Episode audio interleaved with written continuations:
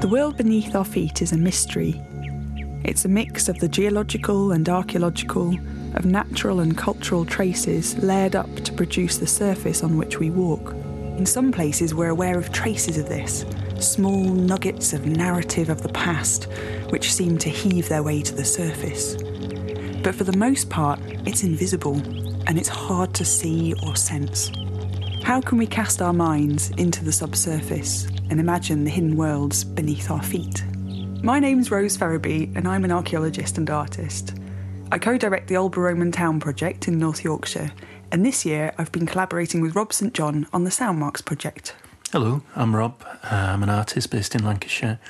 Uh, we're going to guide you through our collaboration over the last year or so in Soundmarks, reflecting on themes to do with art, archaeology, landscape, and the subsurface, and how we've explored these themes with creative practices. The village of Aldborough in North Yorkshire looks to the untrained eye like a very traditional village. It's got some beautiful old buildings, a village green, and a maypole, and the flag flies on top of the church.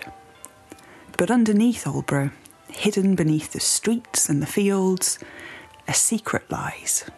There's a Roman town there, which was once the capital of the Brigantes tribe.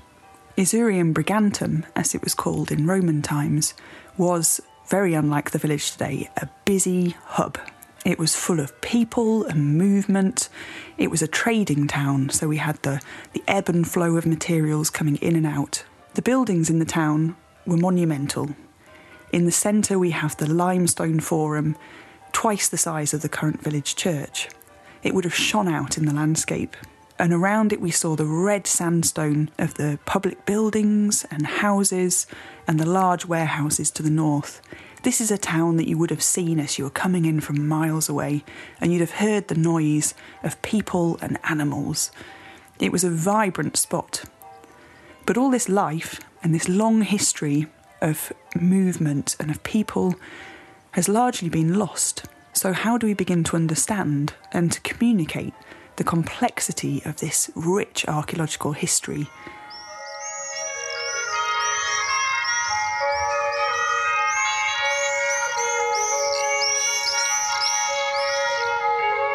That there was a Roman town beneath Aldborough has been known about for some significant amount of time. So before archaeology was even a discipline, people were interested in what was happening here. We've got letters from the vicar in the village to some of the greatest archaeological names in the 17th and 18th centuries as they began to unfurl the story of the village. In 2009, we began our own project here. And using geophysical survey, we were able to, without even putting a spade in the ground, map large areas of inside the town and out in the area beyond. So, looking at the field systems, the roads, and things like the burial areas. And this gave us a very different impression of the Roman town. From having a few limited small holes which were indicating where the line of the town wall was, or particular buildings, we were suddenly able to see the town within its landscape. And not just that, but the, the chronologies of features so we could begin to understand how one thing had followed on from the next. And the landscape around Aldborough became completely animated and full of history. And what that enabled us to do was to begin telling the overall story of Aldborough. So, beginning to look at the origins of the Roman town, how it ended, and how it evolved into the, to the village we see today. But we've also begun to look further back as well and to look at the broader environmental picture of Aldborough. Using geoarchaeological research by putting boreholes in down by the river, we've been able to understand the longer environmental history of the site. So, the setting. Why is the land the shape it is in a broad sense? So, we've discovered ancient river channels that wound their way underneath the ground, which now are just fields of wheat so the knowledge that we've managed to acquire in, over the course of the project is allowing us to not only understand the layers of what's beneath the ground, but also the different materials and feel of that. So, one of the things that I most love about being an archaeologist is that when you're in a trench, you become completely absorbed in this feeling your way through the landscape. You get to know a site by the sounds that define the different layers, by the feel of your trowel as it swoops through clays or silts or very fine um, charcoaly deposits. And your whole body becomes attuned to this very particular place and its very particular archaeology. It's what really seems to excite people. It's this material contact with the subsurface and with these pasts that lie beneath it. So, the small fragments of lives that we get to see, the the fragmentation of time. So sometimes we can be working within uh, layers which indicate maybe a couple of weeks or a couple of months, and at other times we seem to jump maybe two centuries in a very short space of time. So all the time we're piecing together these chronologies that aren't just about history on a broad spectrum, but they're also about telling these small stories and I think it's this lovely uh, way these two things go hand in hand that is one of the wonderful things about archaeology the broad and the very, very specific.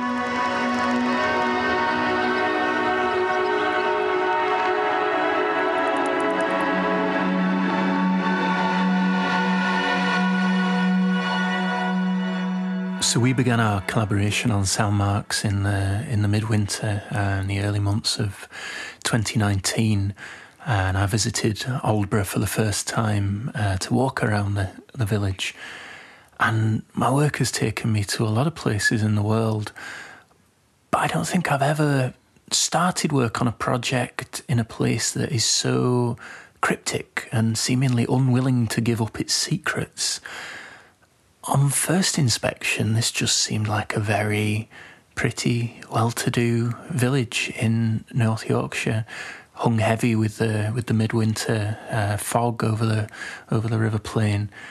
But it wasn't until I started to walk and listen to Rose and to hear about the various ways that her and her collaborators had, had investigated um, the subsurface landscapes that lie beneath your feet at Aldborough, that things slowly started to fall into place.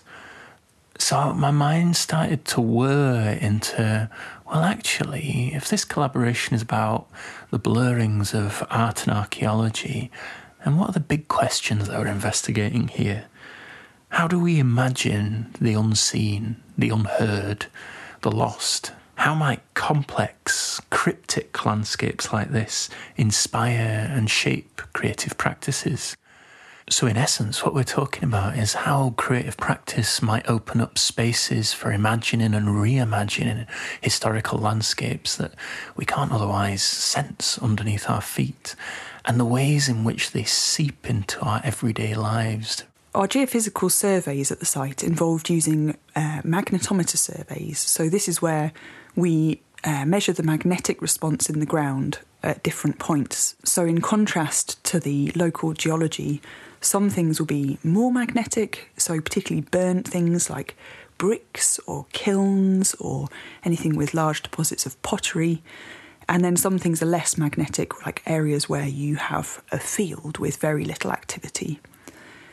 And so, by measuring these minute magnetic responses across large areas, we're able to get these um, monochromatic readouts from the computer, which give us a map of these subsurface features.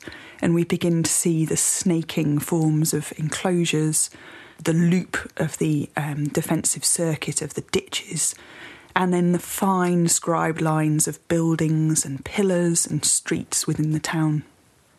In May this year, 2019, we had our annual excavation of the project. We had put a trench in in the north of the town to investigate between two uh, intersecting roads. Once we'd removed the turf, we started to reveal wonderful things like the street surface and the different textures of the areas where we had compact floors and a blacksmith's workshop which was made of these fine laminated uh, rake out deposits from the furnace. And as we dug through, it was uh, amazing to feel all the different uh, materials and to realise that um, so much of what we do archaeologically is is not just about looking and adding together these different components, but it's about feeling your way through the earth and really having an attachment to that place. But it's also about listening. As an archaeologist, we realise that you're attuned to different materials and to the way that the mattock sings as it goes through uh, a gravel layer, all the way it chunks as it hits a, a chalk or an area of pottery.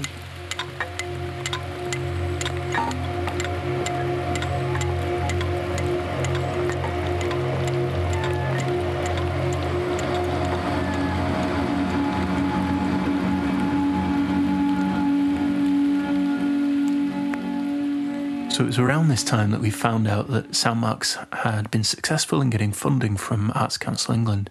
Thanks, guys. And so our collaboration could really begin. So I came and spent some time making a pest of myself around the trench uh, in May in the beautiful early summer weather. This was the first time I'd really spent a great deal of time around archaeologists, and particularly that kind of archaeological way of knowing and understanding a landscape.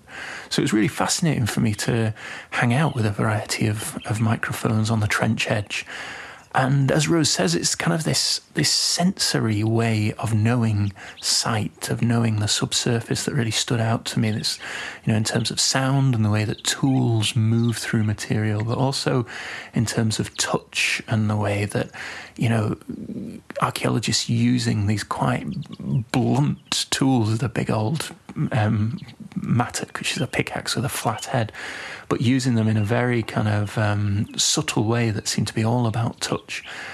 And through these kind of sensory um, engagements with a very small patch of land and trench, um, there was this real skilled piecing together of seemingly very cryptic or abstract pieces of material.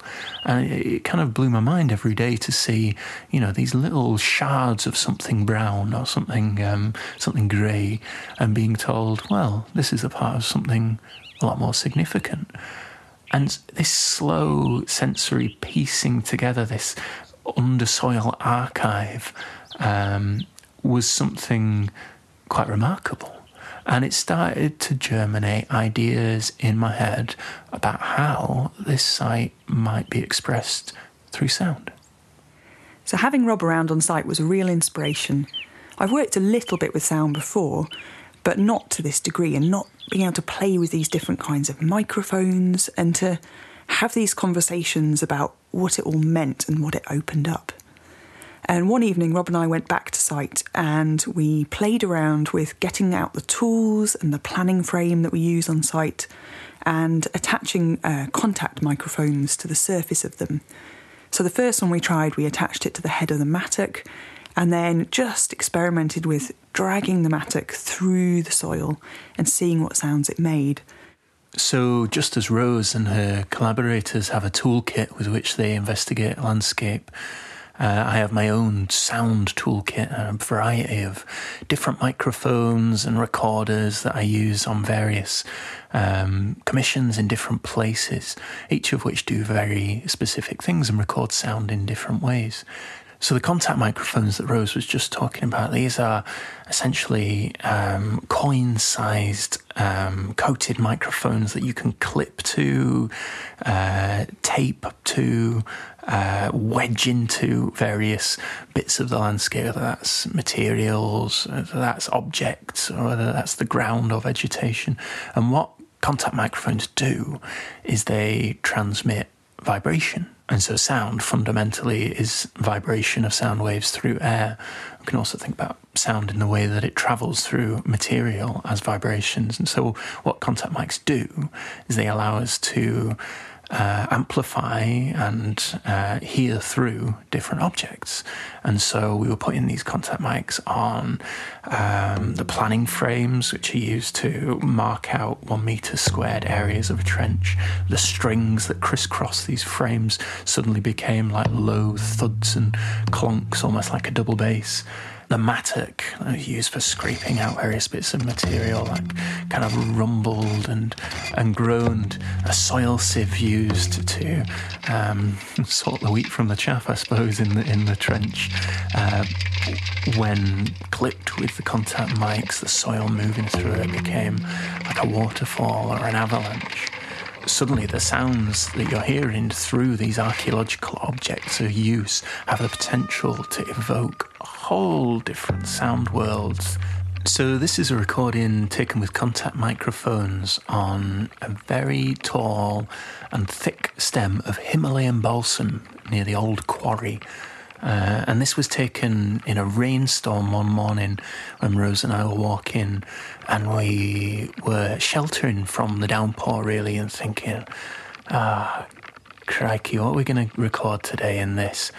Uh, it really wasn't weather to be outside. Anyway, Rose suggested putting these contact microphones on the hollow stem of the balsam, and this is what we heard.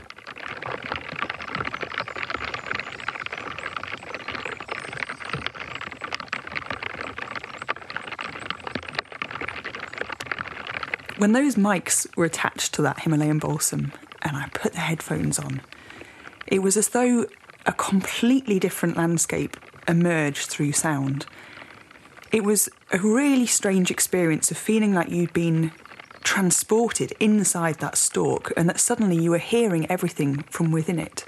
So the raindrops echoed and plonked and jiggled as they went down the stem, and then the odd plop as uh, drops hit the leaves. But the other beautiful thing is that you can hear the birdsong drifting through the stem of the plant. And it somehow made you feel like your whole perspective of that place had changed and that you were suddenly zoomed in to a very, very specific thing. And this ability to shift in perspective through sound is something that I've really, really loved within this project. Other microphones that we started to experiment with on site included hydrophones, which are underwater microphones. Um, close by to this open trench, uh, the River Ure um, kind of lazily bends in great big uh, meanders across a floodplain. Um, we started experimenting with lowering, lowering these hydrophones into the river, uh, process akin to fishing for sound, I suppose, um, and hearing subsurface in a different way, underwater worlds. Um, the click and pop of the photosynthesis of aquatic plants. Um, their rhythms defined by sunlight and shadow, um, as if they're they're composed by the sun, um, and the stridulations of, of insects communicating, rubbing their back legs together. Like the contact microphones, the hydrophones reveal lively, dynamic, animate worlds in parts of the landscape that might otherwise seem inanimate or lifeless. And so the subsurface as a concept just slowly started to expand with these experiments. What if we thought about it not only as a subsurface of the ground, but also the subsurface of material, the subsurface of the water? What if these subsurface recordings had the potential to be manipulated and represented and to evoke new imaginings of the same landscape from which they've been recorded. This is a recording taken using hydrophones uh, underneath the water at the Old Quay on the meander of the River Ure.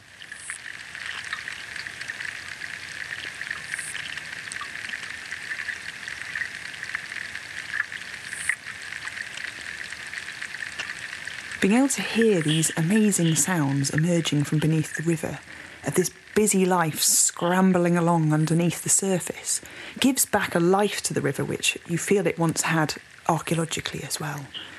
At one point, this was a, an arterial route um, bouncing with the ebb and flow of boats and materials coming up and down.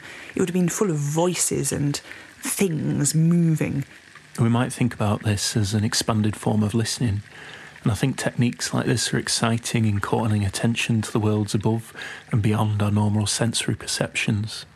We also use microphones that record the open air soundscape, such as binaural microphones which sit in your ears and record a 360 degree soundscape around your head. This was taken on the lane leading down to the old quay.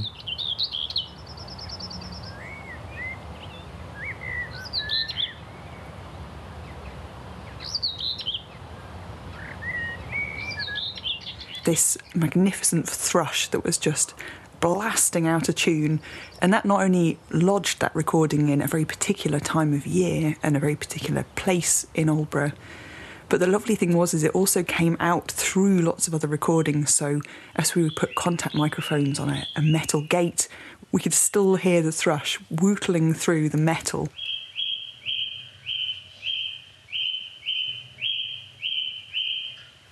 We also used incredibly sensitive microphones on uh, very long wires. We lowered one of these down the six meter deep borehole on the on the river plain, which slowly became more more claustrophobic as kind of descended into the earth. The rattles of the of the soil and the peat disintegrating at the side of the core suddenly sounded like avalanches um, splashing into the into the groundwater at the base. This is a recording made with this microphone, the Lom Uzi, taken down a borehole in the Lost River Channel.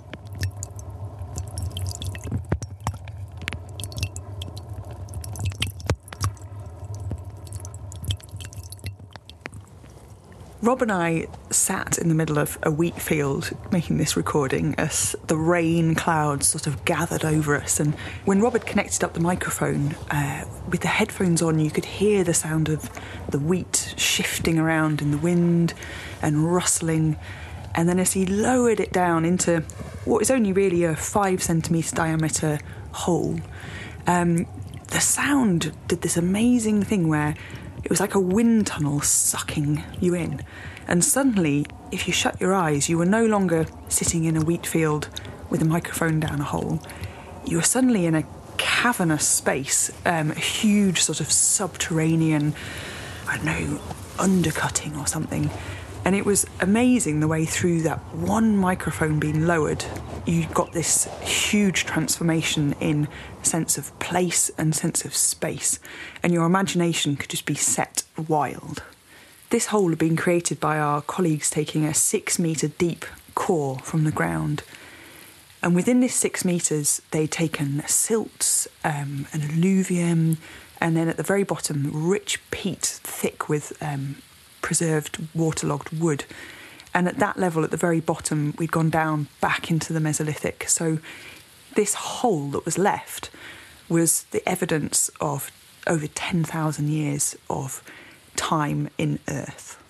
We also used microphones which can pick up electromagnetic fields.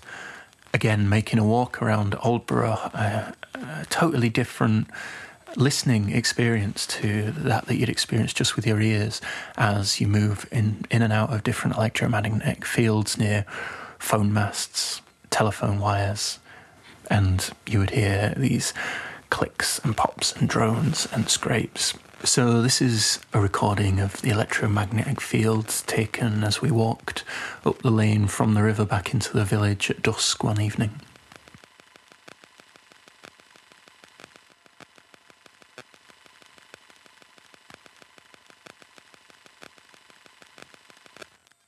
The amazing uh, rasps and beeps and judders of the electromagnetic microphone really reverberate with the other sorts of signals which we've used archaeologically on the site. So, the maps that we've been able to create of the subsurface have been entirely from the idea of bouncing signals back and forth through the earth, be they magnetic or radar. So these invisible sound waves that we were somehow picking up on with these electromagnetic responses really seem to key in with that idea of the invisible. How can we sense the solid through the invisible? So, this couple of months of the early summer in 2019 spent sound recording and, and walking the village together was really the first way in which our kind of our shared interests um, and disciplines of art and archaeology started to to blur and to fuse, I suppose. And in a way, thinking about Aldborough as a place, I don't know if anybody knows it above and below ground as well as Rose does, given that she grew up nearby and has been studying it for so long. And it was this kind of uh, this rhythm and repetition of walking, of listening in more ways than one, that kind of led us to start to, or led me rather, to start to understand which parts of the village have been busy in the past and which been have, which have been quiet, whether that's you know in terms of people or whether it's um, magnetically now in the in the archaeological traces that are detected. Uh, which parts of the of the village have been spacious and which would be more close? Um, which ones have been in in dynamism and flux and which have been relatively stable? All these kind of like long term landscape patterns and processes that were completely abstract to me when I first came to the village. And so we'd made this archive of sound recordings together. Um, Rose became very adept with all these different mics and more often than not made better recordings than I did by the end. And through this work, we isolated and identified eight sites or sound marks, if you will, through the village that we knew we wanted to focus in in terms of making our work. And these were the amphitheatre at the top of the village, the Mosaics Field, where the English Heritage Museum is now, the village green, where the stocks still remain, the Forum, which would have been the beating heart of the village, walking down the lane to an old Roman quay, along the river plain to a lost river channel, back up to the defences and walls, and then the old quarry on the edge of town, now overgrown. And so these became the focus of the next part of our project. So the sound mark was a term proposed by the academic and composer R. Murray Schafer at the World Soundscape Project in Canada in the 1970s. And Schafer imagined the sound mark as the kind of the aural equivalent of the landmark, something that we hear that reminds us of a very specific place or site we chose the term soundmark for this project because we wanted to investigate and express elements of the Aldborough landscape uh, through sound as well as through visual art. Schafer's notion of the sound mark comes in for some quite justified criticism these days for being too fixed and too fixated on specific sounds which are rated as either good or bad, as you know, um, desirable or, or, or as polluting. And we wanted to kind of move beyond that to offer a kind of more dynamic idea of how sound might shape place.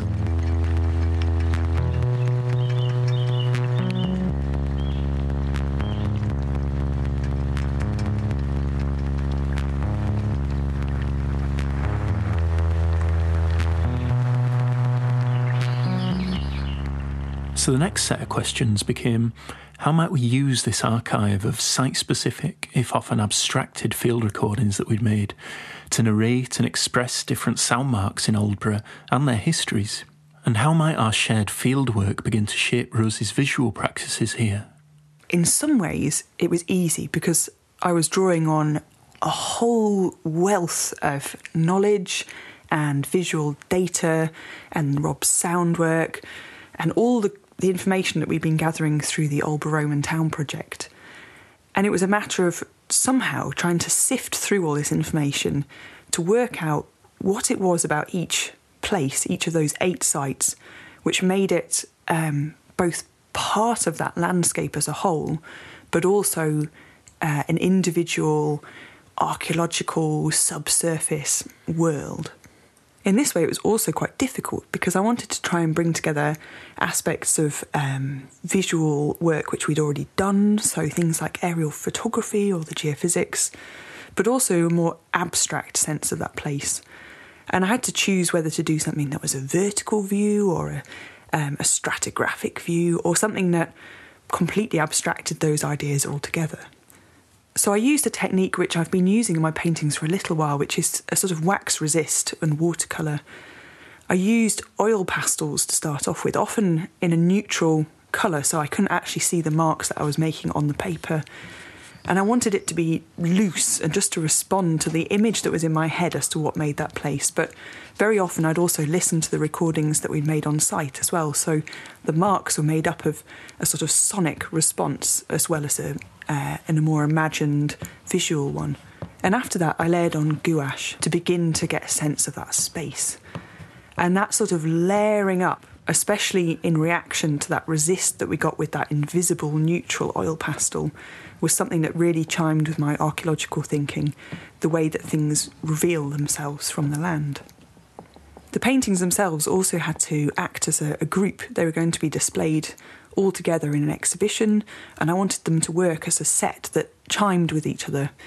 And the way I did that was by using a very similar colour scheme. So I picked out the very particular um, tones which seem to characterise Aldborough.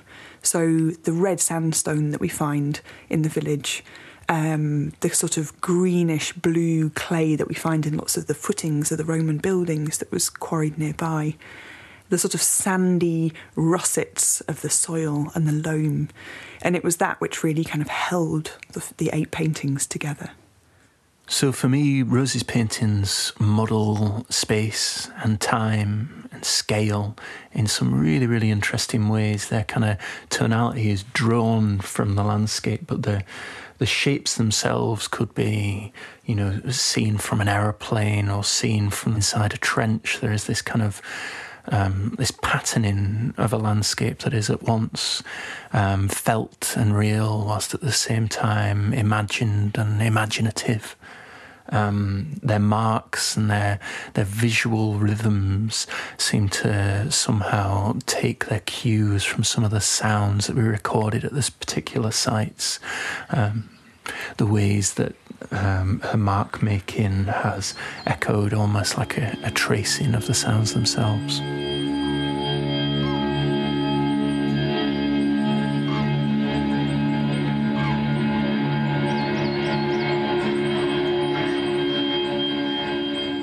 So once we got all our sound recordings and our paintings, uh, I went through the last process of mixing uh, the sound installation to be heard in the gallery and the series of eight sound marks to be heard on a sound trail that could be heard through uh, through the town. And I used a variety of production techniques using our archive of hours and hours of um, of recordings as my compositional clay, if you will. Uh, used a number of techniques to kind of abstract and make um, ambient some of these recordings. Uh, used a technique called granular synthesis, which essentially erodes or dissolves, depending on your preferred metaphor, a piece of sound into, into tiny grains, which are then reassembled, reformed in real time. So it takes something that is incredibly sited and particular and reshapes into something that is essentially taken from the same palette but reshaped into something brand new. Granular synthesis gives us a way of alternating in sound between the abstract and the particular you end up with these washes of ambient sound with occasional fragments of something recognizable or placeable. A phenomenon that reminds me of the way that archaeologists act in the trench, that kind of sifting through layers and layers of abstract material and piecing together stories, narratives through fragments of found things. I used a technique called convolution reverb, which recreates the, the sounds of different spaces um, and the way that a sound might echo uh, down to silence. So for the for the bigger sites, um, such as the Forum, I used reverb sampled from nearby York Minster to give that long, open decay um, of sound to evoke a, a feeling of spaciousness. I also made with my collaborator Pete Harvey uh, graphic scores using Rose's interpretations of the geophysics of the site, these dots and lines of landscape as seen from above. We overlaid um, musical staves on these um, landscape patterns and attempted to play back uh, the rhythms, the chords, the melodies that were uh, that were generated. Sometimes these sounded like atonal noise. And I mean, I like atonal noise, but it was a bit much even for me. So some of them were used uh, in their pure, let's say, form. They were translated into a uh, a musical language called MIDI, which then means you can play back on any instrument you like. and play back a lot of things on harps. And some of these graphic scores were then, um, again, abstracted using granular synthesis and convolution reverb. Uh, I like this technique because it's another way of kind of generative chance composition, a way of letting the landscape, its rhythms, and its histories um, determine to an extent what comes out in the compositions. So during Rob's post production work, um, I went along to his studio to see how some of these processes worked. And the thing that really, really um, caught my imagination was the granular synthesis. And on the screen, what we could see was the um, the layers of sound in in stratigraphic form almost. And having come just off site and seen our geoarchaeologists taking samples from the section of the trench, taking again long vertical cores out in order to bury into those and really sort of look at the, the minutiae of them, it really had a resonance back and forth with the work that Rob was doing. And I loved the way that these little nuggets could be looped or they could be overlain or stretched and made slow or compacted and speeded up. And for me, that seems like the very essence of archaeology.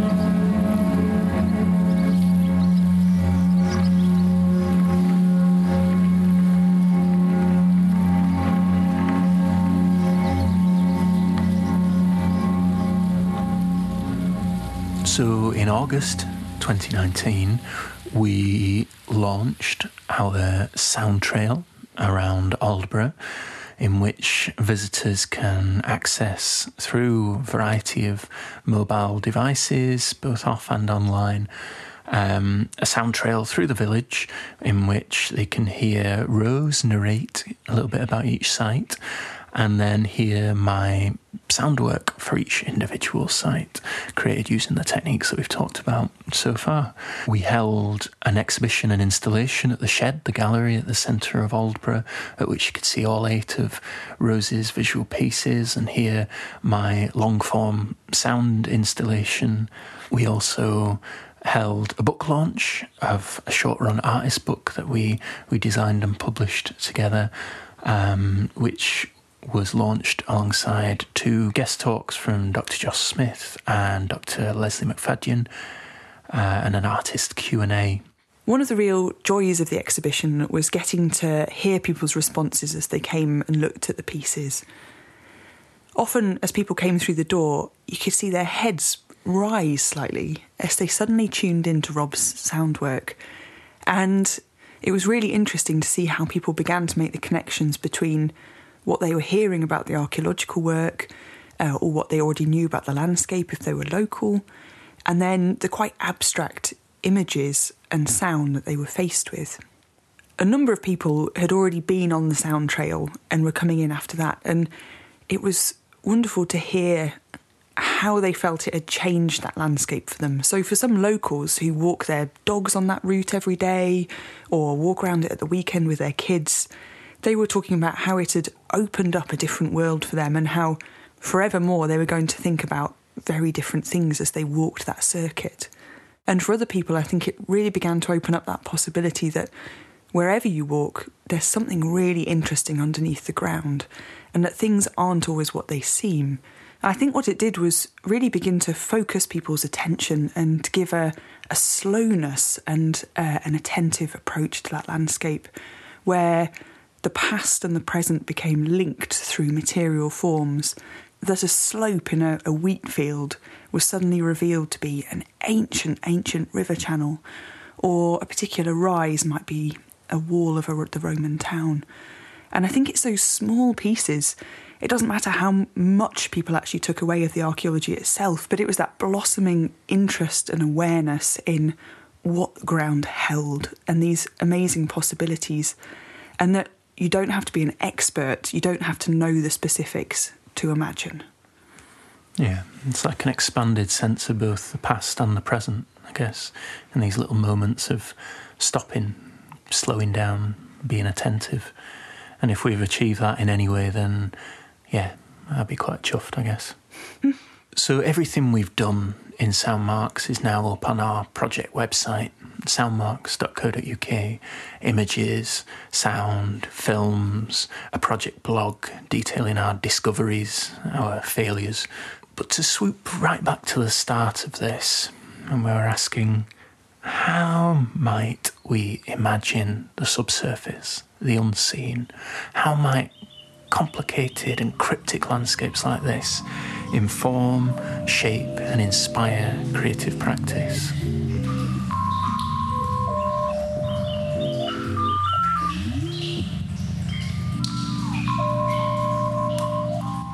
I've learnt a lot about the archaeological eye and ear in interpreting the landscape.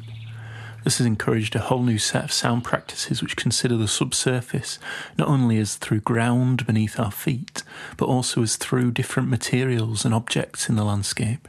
And actually, then going below the subsurface in the landscape doesn't necessarily involve a journey down, but instead a journey out, an expanded form of, of listening and being attentive to the landscape, its hidden patterns and processes, and being open to being challenged and s- surprised by the things that you encounter, and to use these sounds that you record, the site specific, non specific, some of the time, as a compositional palette with which to evoke um, histories, past landscapes, and the way that landscapes seep into the present, whether that's through sound or whether that's through visual art. So, this expanded sense of the subsurface has been one of the ways, I think, for me at least, that art and archaeology have blurred in a productive way in this project. For a long time within archaeology, uh, there's been an awareness that working within uh, creative practice and the arts can really bring something new and fresh to the discipline. And that's been done in a number of different ways. Here, I think a large part of what has worked is that we've allowed a, a space to open up. Um, this hasn't just been about archaeology, but it's unravelled a place which we had a huge amount of rich and complex knowledge of, both in terms of archaeology, geology, but also um, a general sort of history of the place and a feel for it as well. And I think giving it that open sense has really allowed it to uh, meander and allow people in in a way which doesn't seem too uh, specific.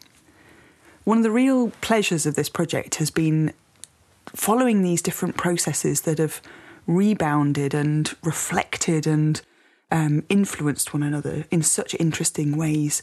And I think a large part of that has been the collaboration that we've had together. Rob and I, in our previous work, have both been really interested in how we can sort of fertile into landscapes, how we can be attentive to them and rootle out these really interesting little details and form much bigger narratives from those in very different ways. Rob with his more ecological, environmental approach, and me with an archaeological one.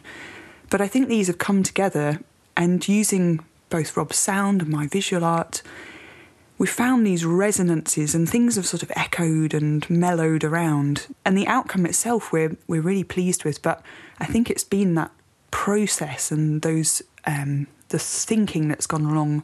These have been the things that have been the most important, and I think have taken us the furthest on. The ways in which this collaboration has played out has meant that the kind of interdisciplinarity of it hasn't felt forced or um, jarring in any way. What we've done, what we've found, is a really uh, useful way of documenting this collaboration is to keep a project blog um, throughout and to publish an artist book, uh, both of which are all about process as much as they are about product. And I think that idea also is what makes the work hopefully more open to other people that it's not about being an artist or being an archaeologist, but by being able to see those processes that we went through, people can find the little nuggets that they're particularly interested in or think, I could do that too.